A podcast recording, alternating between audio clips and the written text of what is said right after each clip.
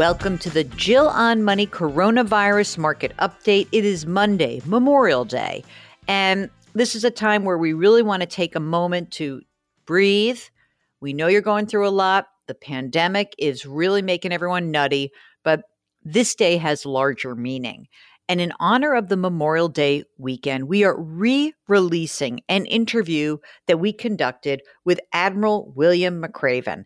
And if you missed any part of it, go check your feed, go on the website at jillonmoney.com because it's such a real inspiration to hear this man speak. In this, the third part of our three part interview, I, I, should note that uh, McRaven, when we had interviewed him, was the chancellor of the University of Texas system. So it's not as if this just happened. This is a few years ago. So there's no pandemic talk in here. And he talks about what inspires him and what gives him some optimism as he looks forward.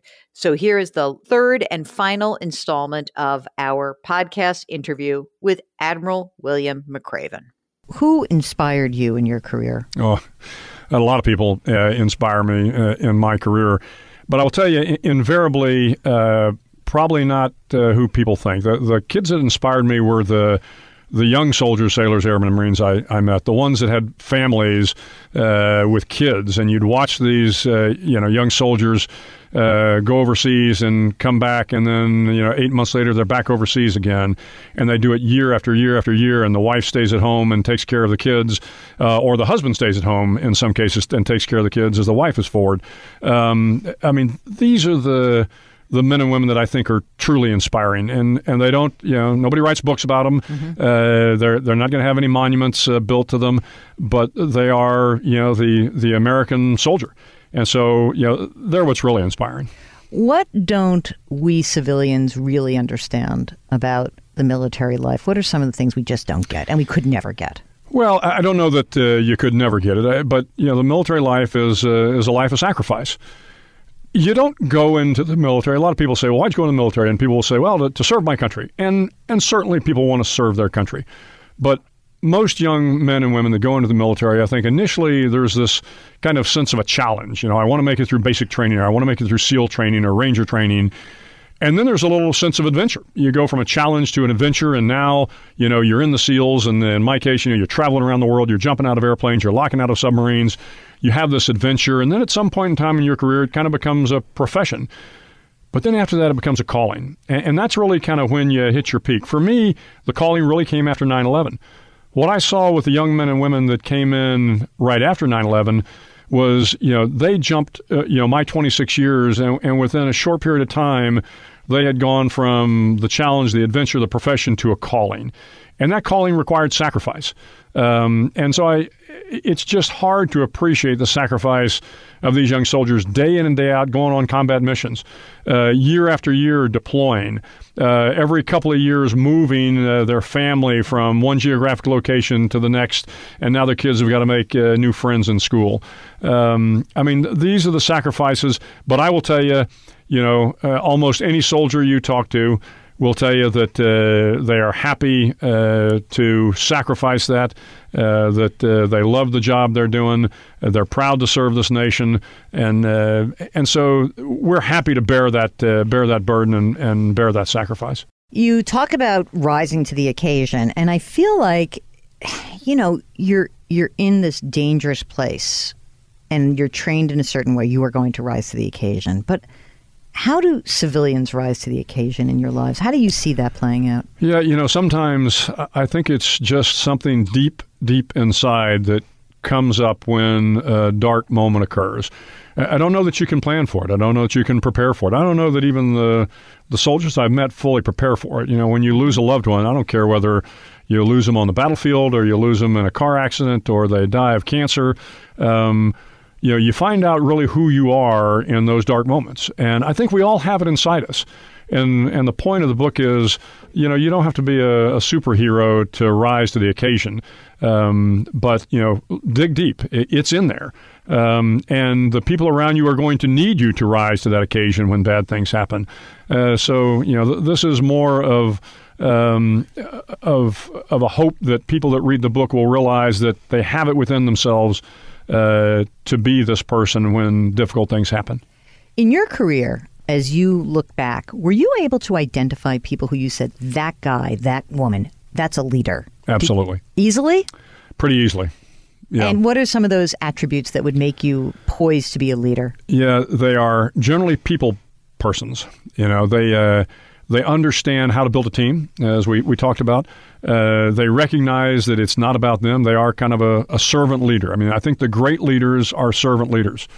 Um, you know, I, I love this saying from, from Pope Francis that, you know, uh, a shepherd should smell like his sheep. And I, I think, you know, we have learned that in the military that great leaders are the ones that are out with the troops. And I don't care whether you're a non-commissioned officer, uh, you know, to be a great leader, you've got to be out. You've got to suffer the hardships. You have to you have to lead from the front, as we say. Sometimes leading from the front is literally jumping out of the airplane first. Sometimes leading from the front is being the last in the chow line to get chow. Um, but leading from the front means setting the example and, and, and doing the difficult things. You don't have to be the best at everything. In fact, great leaders are rarely the best at everything. But they've got to respect the people that work for them.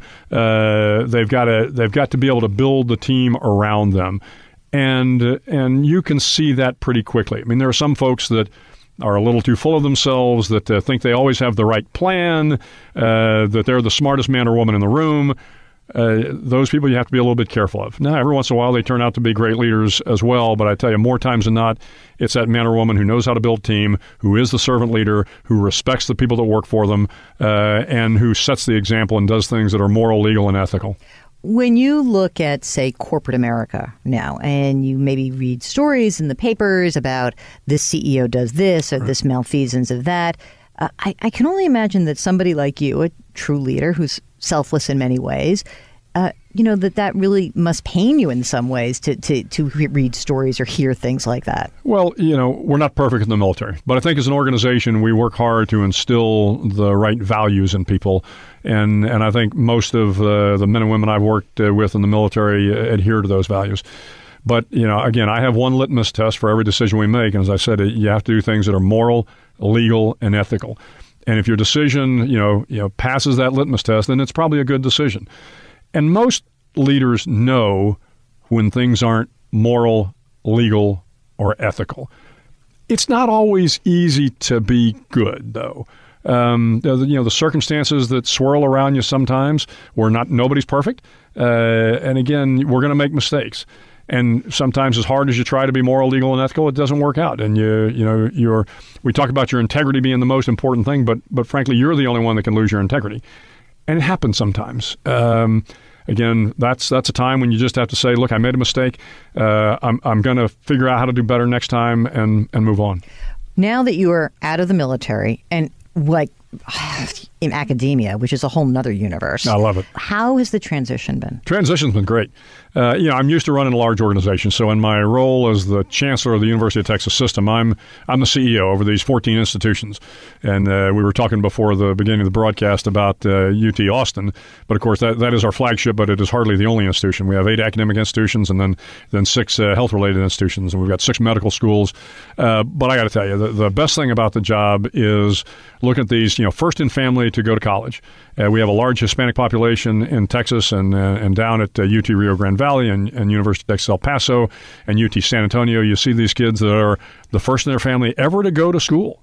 And you realize they have just changed the entire trajectory of their family forever. Because you know what statistics show is if you go to college chances are very high your kids are going to go to college and their kids are going to go to college. And everything about going to college you know frankly makes you a better person. Uh, i mean statistically speaking you know not only do you make more money but you're less likely to be racist and bigoted and you're you're going to be healthier. I mean everything about spending time on a college campus is actually good for human beings. Okay, that's it for the podcast. I hope you enjoyed this. I just think this guy is so amazing. Go buy his book, Make Your Bed. Maybe you've got a graduate in the house. This is a perfect book for that graduate. So go get that.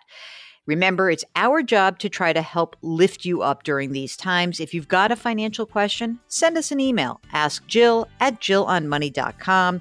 You can always go to the website jillonmoney.com. All of our stuff is right there. And while you're there, if you have a question and you need it to reach out, you can always hit the contact button.